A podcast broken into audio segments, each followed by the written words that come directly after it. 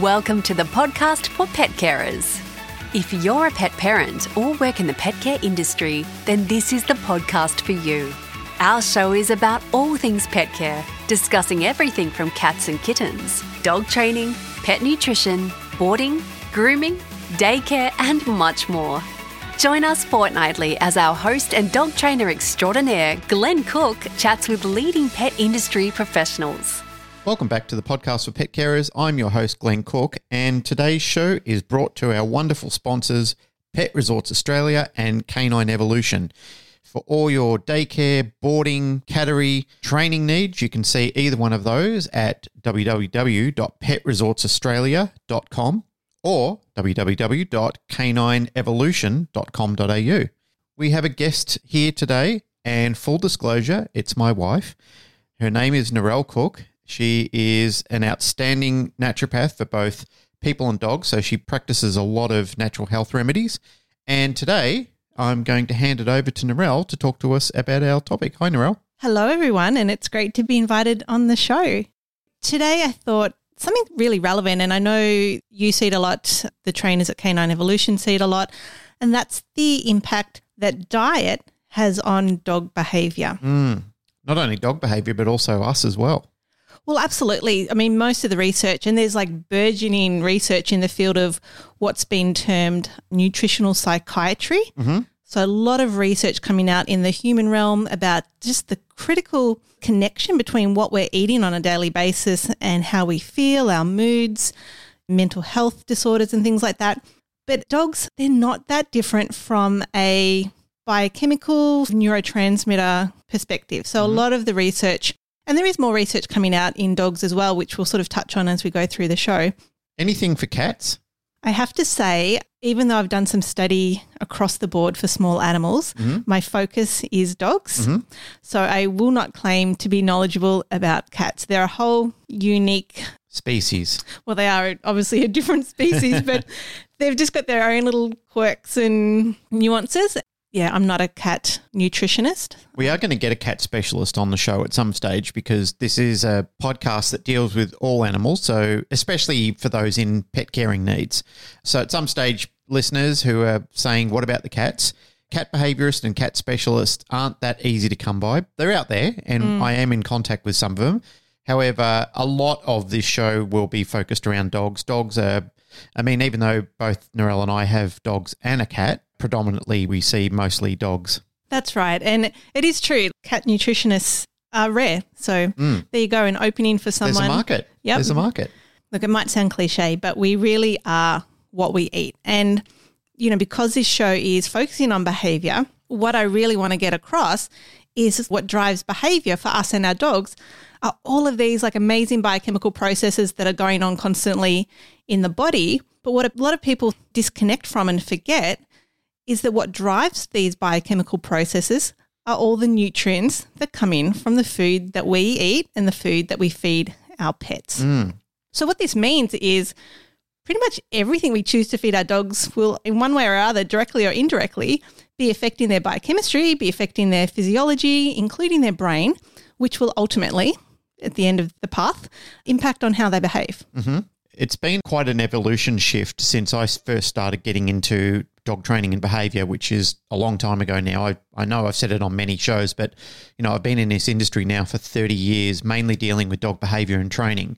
And one of the things that strikes me, and it's a great shift as well, is seeing how many people have shifted from just feeding the same diet over and over again, 365 days a year to mm. their pet. And now they're starting to realize that that's not the way to conventionally feed animals, that there should be a little bit of a shift in what people are actually providing.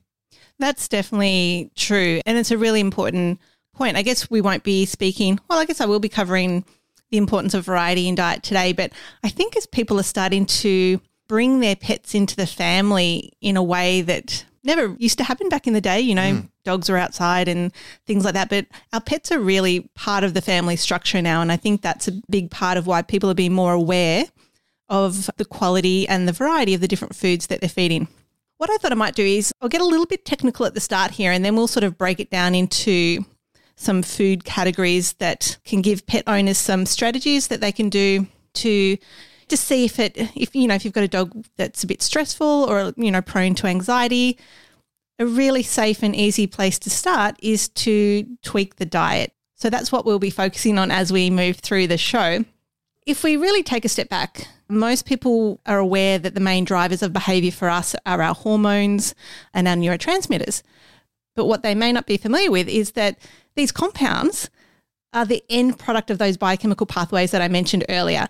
And for those biochemical pathways to operate, they require what we call essential nutrient cofactors. So if we want our dogs or ourselves to have adequate serotonin, which is one of our feel good neurotransmitters, mm-hmm. in order to go from tryptophan down that pathway to serotonin, our bodies, our dogs' bodies, they need adequate magnesium, zinc, vitamin C, B vitamins, things like that. And if they're not coming in through the diet at levels that our body needs, then that will have a negative impact on the ability for those pathways to produce those feel good, calming neurotransmitters. Mm. The other major connection point between, you know, what we're feeding our dogs and their behavior is due to what's called the enteric nervous system.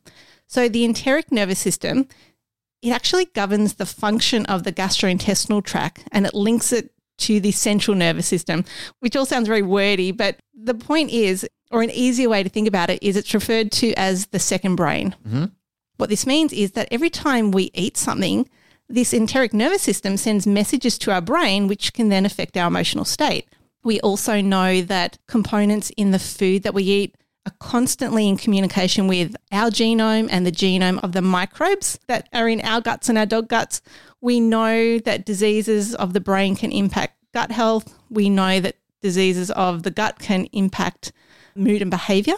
In the naturopathic world, there's a, an expression we like to use that's leaky gut, leaky brain. Right. So it's really critical. Whatever, and you know, the biggest thing that's going to affect your dog's gut health is the food that you're feeding on a daily basis. Mm we know now too the gut's a really big part of the immune system. So if there's anything going wrong in the gut, that can lead to systemic inflammation in the body. And it may not be obvious that your dog's not feeling well, but if a dog's chronically inflamed over time, I mean, that's definitely going to affect how they're behaving and how they're feeling. I mean, we all know how we feel if we're a bit off. And sometimes you don't know what it is. It's just you know, we have days and weeks and months where there might be something going on. So similar with our dogs. But if we think about some practical strategies, let's take protein to start with. Like our dogs are carnivores. From an evolutionary perspective, they're designed to eat a lot of meat. Mm-hmm. But many pet parents might be surprised to hear that the majority of commercial kibbles are probably bordering on being vegan, which is really scary. And a lot of people won't believe me, but if you do want to learn how to interpret a commercial pet food label, I do have a course available online mm-hmm. at naturalhealthandnutrition.com.au. But I'm assuming you'll have some show notes. Yep, there'll be show notes so yep. we can link to all that so people can find how to do that course, mm. which is meant for the average person. Pet it's parents. not, it, yeah, pet parents. It's not for industry. Well, it is for industry people as well. It's mm. for everybody to get an idea of what they're feeding. Interesting point that you just mentioned in regards to most commercial pet foods being almost vegan. Mm. I saw in another group somebody posted like an image of a pet food label. Underneath it, it said with real meat. And mm. they said, why would you have to post that? And that kind of intrigued me as well. Like, I always believed, and it was always my interpretation that commercial pet foods were mostly made up of meat, but they're mm. not. They're made up of a lot of grains and fillers and so forth, which again is in your online course that you can actually direct people to and they can surprise themselves with what they'll learn and maybe even horrify themselves with what they'll learn. Well, that's the thing. The very nature of kibble and how it's manufactured, it needs a minimum percentage of carbohydrates and the estimate that's given is around 30%, but a lot of kibbles are go up to 60% carbs, and that is things like soy, corn, lentils, wheat, rice. And it's interesting that post you saw with real meat, because once you understand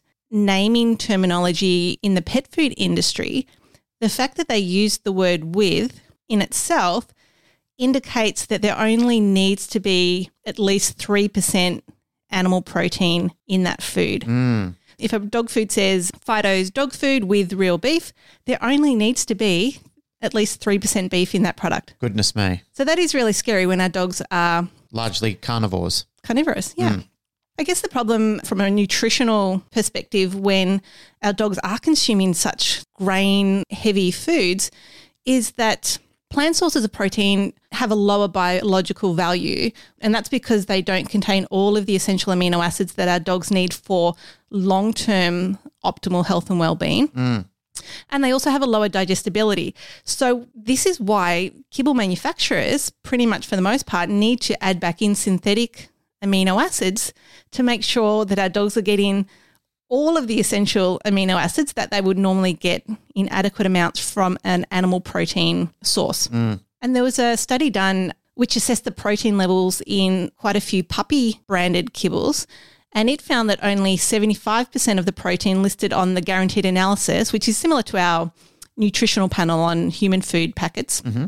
So only 75% of the protein was available for the pups to absorb and utilize within their bodies. And that's because of that lower bioavailability and digestibility of plant proteins. But what this meant was that the pups were consuming actually less than the official guidelines for protein on a daily basis. And I mean, puppyhood is such a critical time for growth and development. For dogs, for our puppies not to be getting even the minimum amount of protein they need to thrive, not only does that affect the obvious things like growth and, you know, muscle mass and joints and bones, but inadequate protein has been associated with gastrointestinal disorders. And I see a lot of gut problems in dogs in my clinic, mm.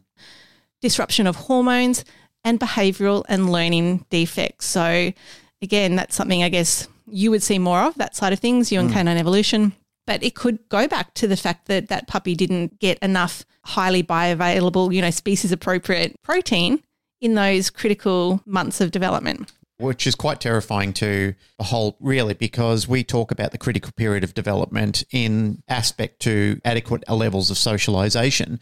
Mm. And for a long time, diet has been largely disregarded. In another podcast that you and I were doing, your podcast, you were talking about how people keep their puppies on milk for way too long, well beyond the term that they actually are required to be on it. So people might be thinking, if I'm a pet carer, how is this going to affect me? One of the areas which it does for anybody that's in the pet care industry, whether you're daycare, a training center, a boarding kennel, whatever, one of the aspects that we have to come to terms with is any time that you change your dog's environment, there's going to be a level of stress that's occurred. Mm. So when your dog leaves home and comes to a boarding kennel, leaves home, comes to a daycare center, leaves home, goes to a training center, it's going to endure stress. That's normal and it's going to happen regardless of whatever happens.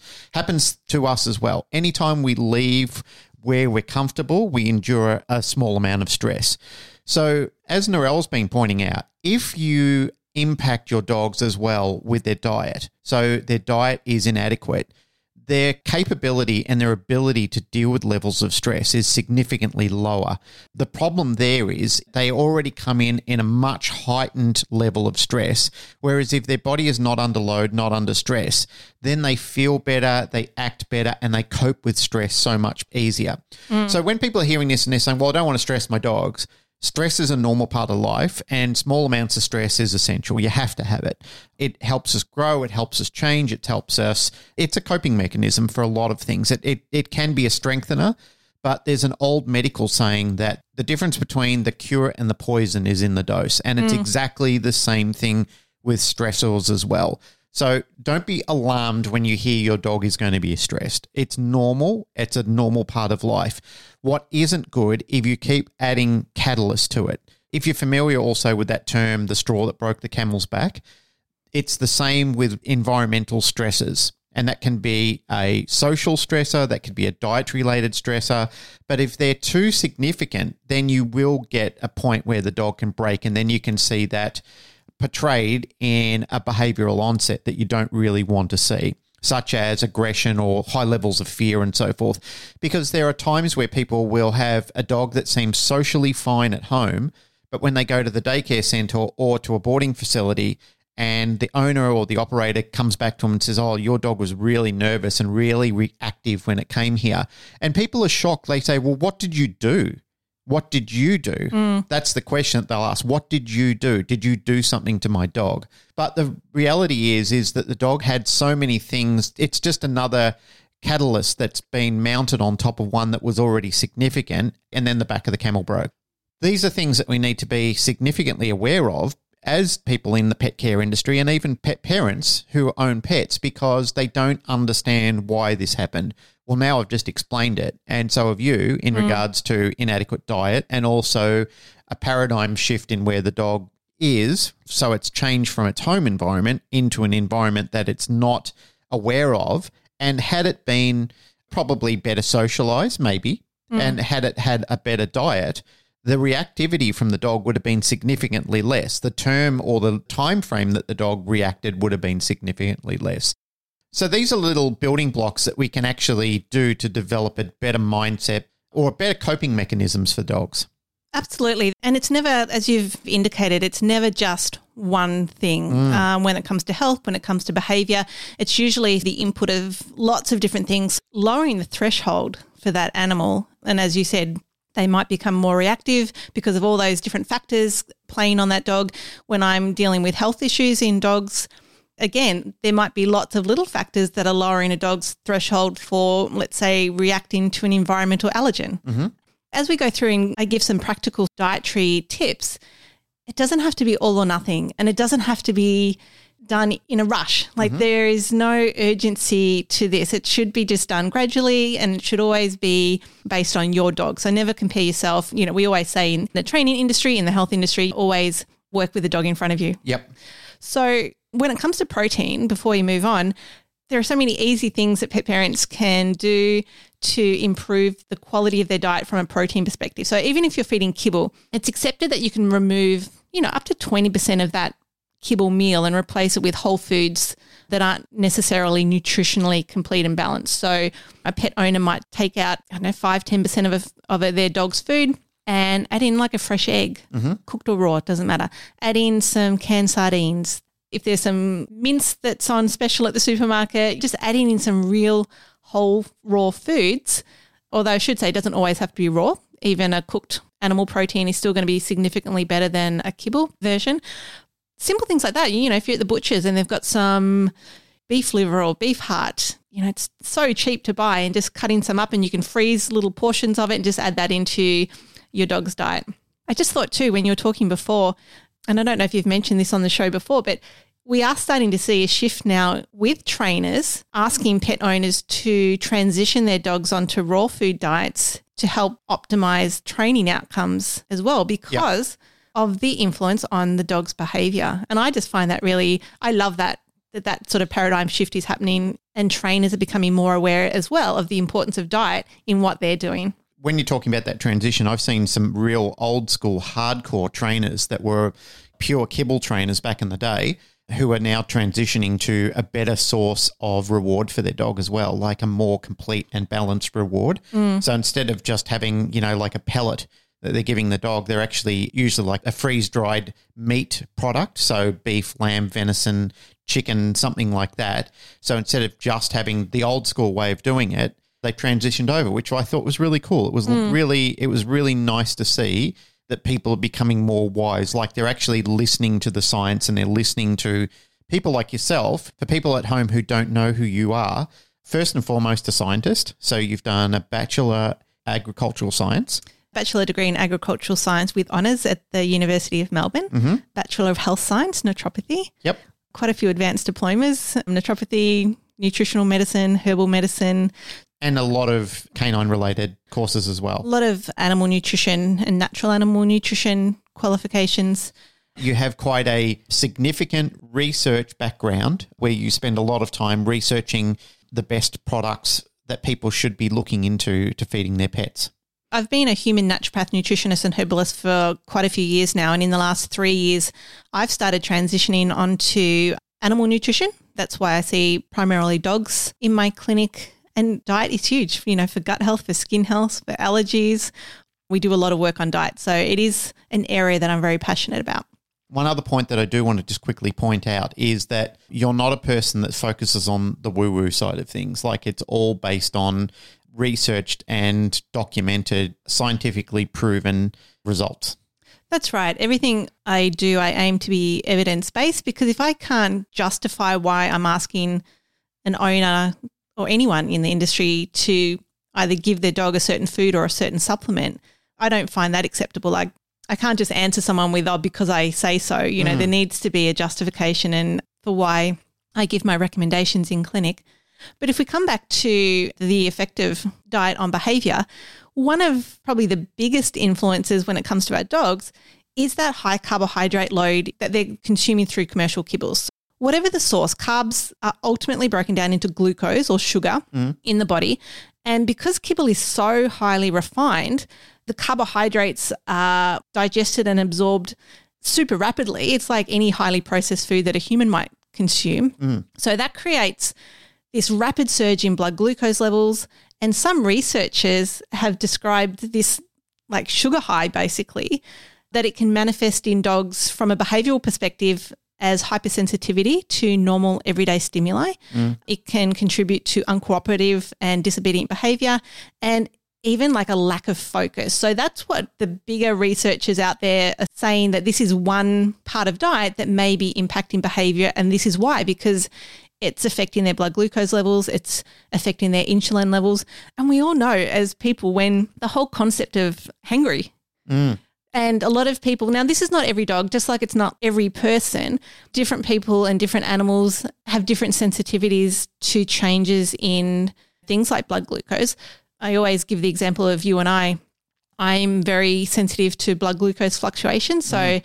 I feel great when I have a source of carbohydrate, but if I go too long without eating, then I, you know, I get anxious. Well, not anxious, I get irritable. Mm. Yes, Yes, you I do. so that's an impact of blood glucose, you know, rising and, and dropping and things like that. And it can really affect dog behavior as well.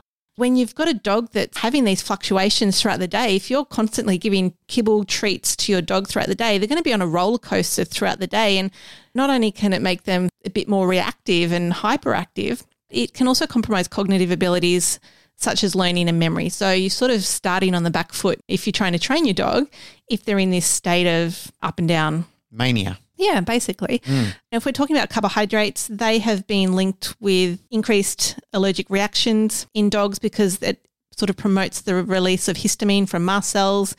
And this is gluten containing cereal grains more specifically. And it's even been linked to inflammatory bowel disease in people and dogs.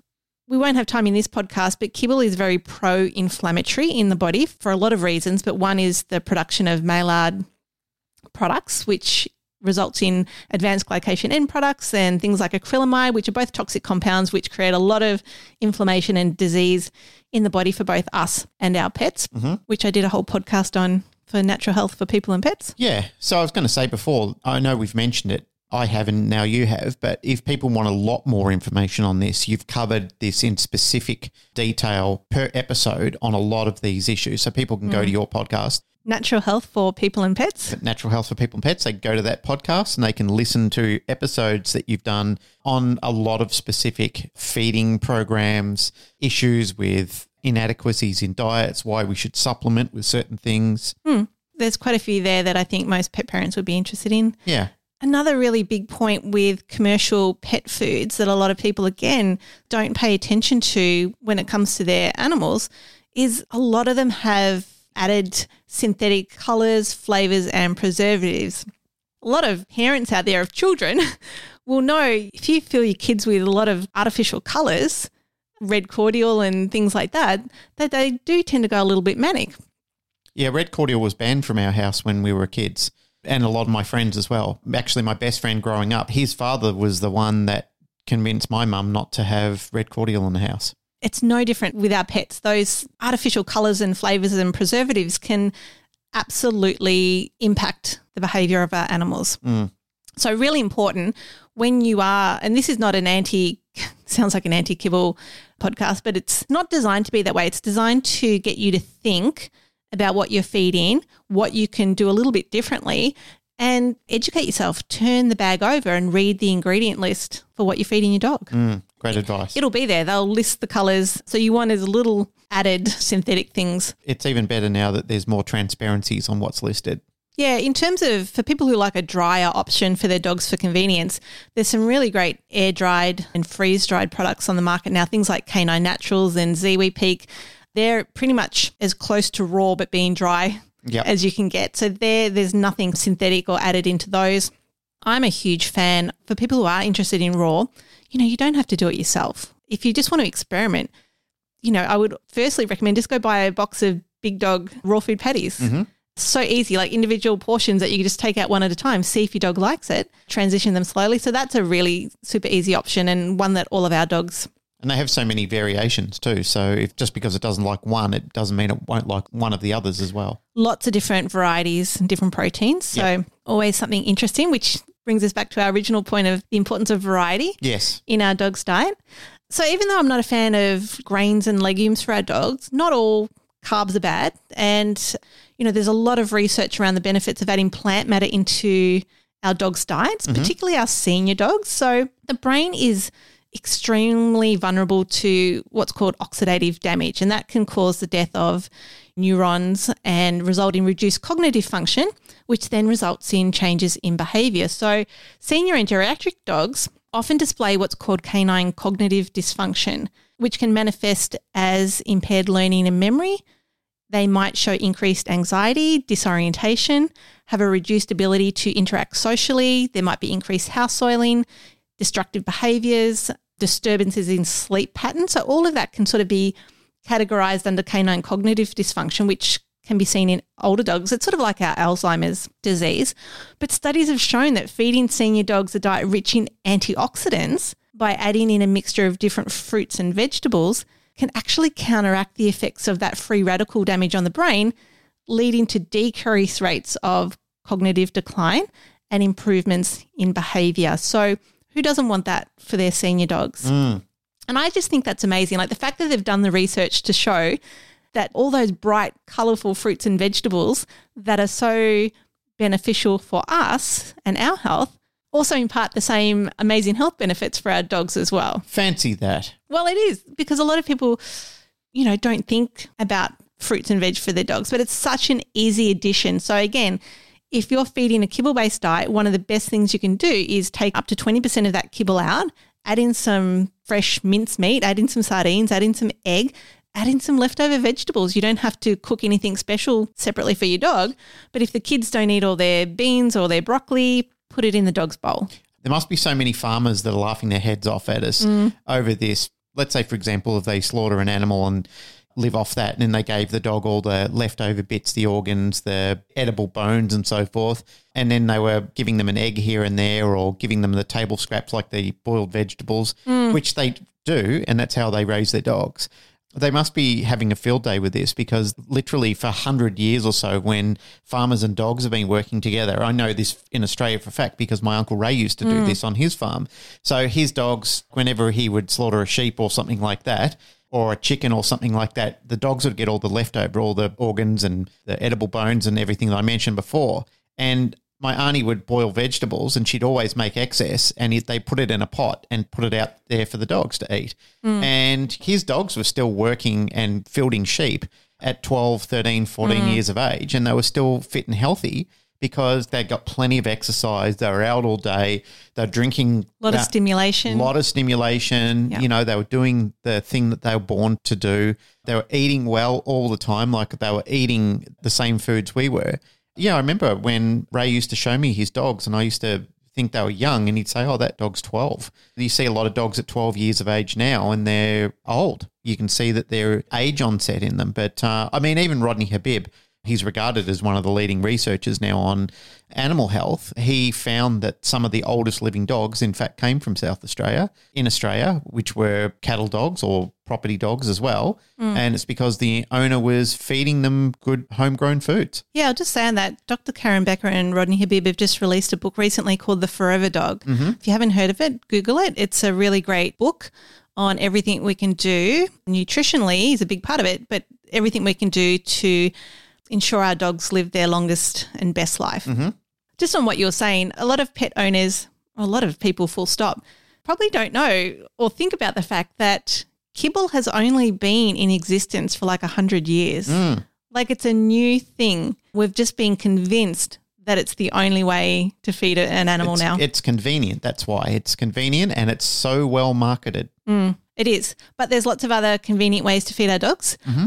So we'll keep going with, we've spoken about protein, we've spoken about carbohydrates and how both of those can impact our dog's behavior. The other key area of diet is fat. So fat plays such a key role in the function of the brain and the body. So it's absolutely going to have an impact on behavior. And the way that it contributes to that is our dogs need fats for brain structure and function, for mm-hmm. hormone production, the integrity of the neuronal membranes. And that's something we know very well. We've got a French bulldog with a spinal injury. So we need all of the nerves and the myelin sheaths and everything to be as healthy as possible for that particular dog, mm-hmm. cellular communication, and the absorption of fat soluble vitamins. Now, most dogs would get enough fat in their diet. Unfortunately, most diets, and it's the same with us, are disproportionately high in omega 6 fatty acids relative to omega 3 fatty acids. And that's because you find omega 6 fats in things like corn and soy and vegetable oils, which is what is added to kibbles as the fat source. Mm-hmm. Whereas, you know, what our dogs really need more of are the omega 3 fats in their diet. And the best sources of omega 3 fats come from things like, you know, salmon, sardines, mackerel, so those oily fish. And marine sources also provide our dogs with those really potent anti inflammatory compounds, EPA and DHA, which is important for their health and behavior as well. And there's a lot of research now suggesting that omega 3 deficiency may be associated with mood and behavioral disorders. Mm-hmm. For example, we know now that DHA is absolutely crucial in the diet of puppies to ensure optimal neurological development. And the studies have shown that supplementing a puppy's diet with DHA led to improved learning and trainability. Again, who doesn't want easier training when it comes to puppies? Absolutely. And there was a study done on German Shepherds that showed aggressive dogs had lower plasma levels or blood levels of DHA and a higher ratio of that omega 6 to omega 3 than non aggressive dogs. And I just find, I mean, it's one study, but I find that fascinating that they were able to make that connection between blood levels of omega 6 and omega 3 and mm. Studies have shown that adding MCT oil into the diets of senior dogs can lead to significant improvements in learning, trainability, and mood. And they also found that the senior dogs were less anxious and more social. So, MCT oil you can buy from the supermarket, just in the oil section. But I do have to say, when it comes to fish oil, quality does matter. So, once you open a bag of kibble, those fats, whether the bag claims to have omega 3 fats or whatever they're saying, they start to degrade and oxidize and go rancid. So, mm. so, ideally, once you open a bag of kibble, if you can't keep it in a freezer or a fridge because of space limitations, I mean, most people don't have that sort of ability, but you need to be using that food up within a couple of weeks or at least within a month.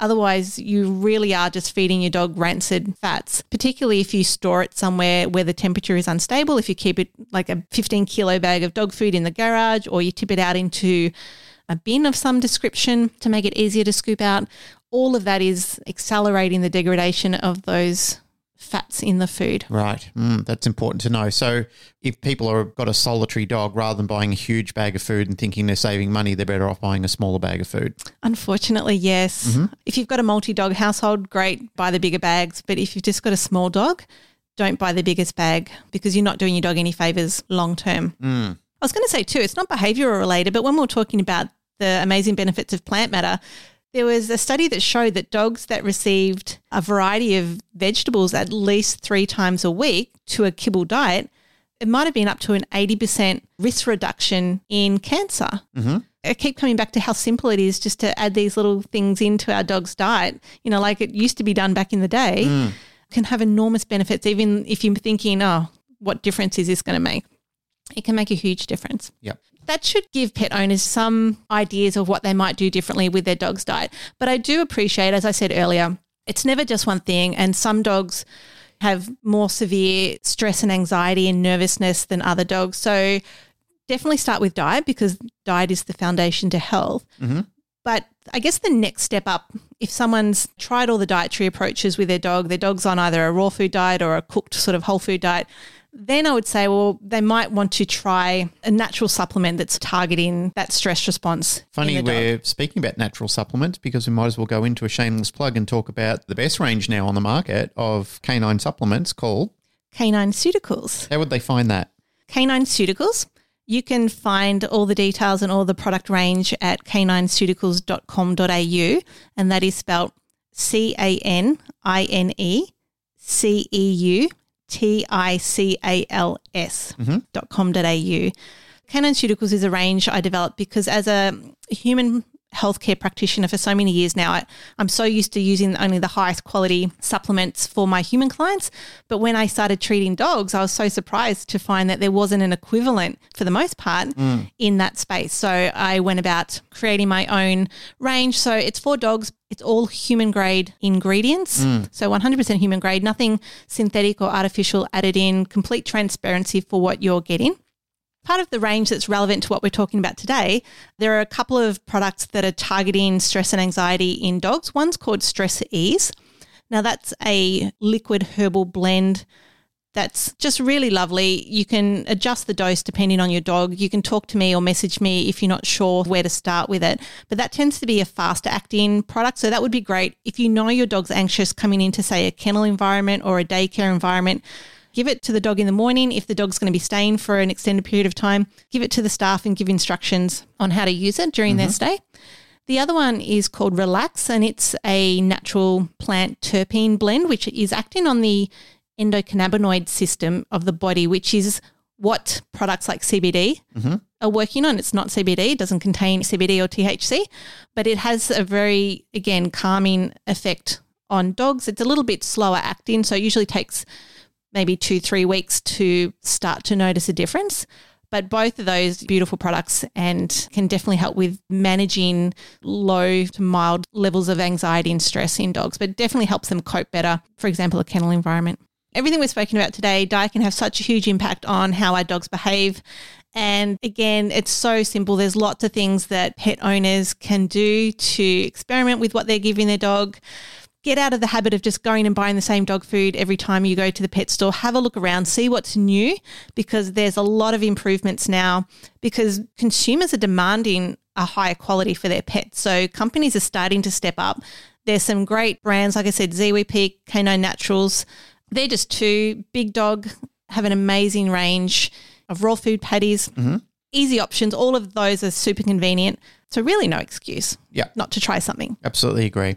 Well, Narelle, once again, thank you for your expert advice. Really appreciate you coming in and talking to us. How would people find you if they want to learn more about this? One is my clinical practice, Natural Health and Nutrition. So the website for that is naturalhealthandnutrition.com.au. There's a contact page there, or you can email me directly, Narelle at naturalhealthandnutrition.com.au.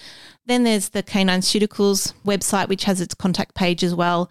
And the email attached to that is info at canineceuticals.com.au. Mm-hmm. Either way will get to me. It doesn't matter if your question is the same. If you're not sure which email to use, don't worry. Just pick one. It'll get to me and I can answer any questions that you might have. And as we mentioned before, you've got your own podcast called Natural health for people and pets. Natural Health for People and Pets, and people can learn a lot more about subject matter that you're what I'm passionate about. what you pa- yeah great. What you're passionate about. I think that's great.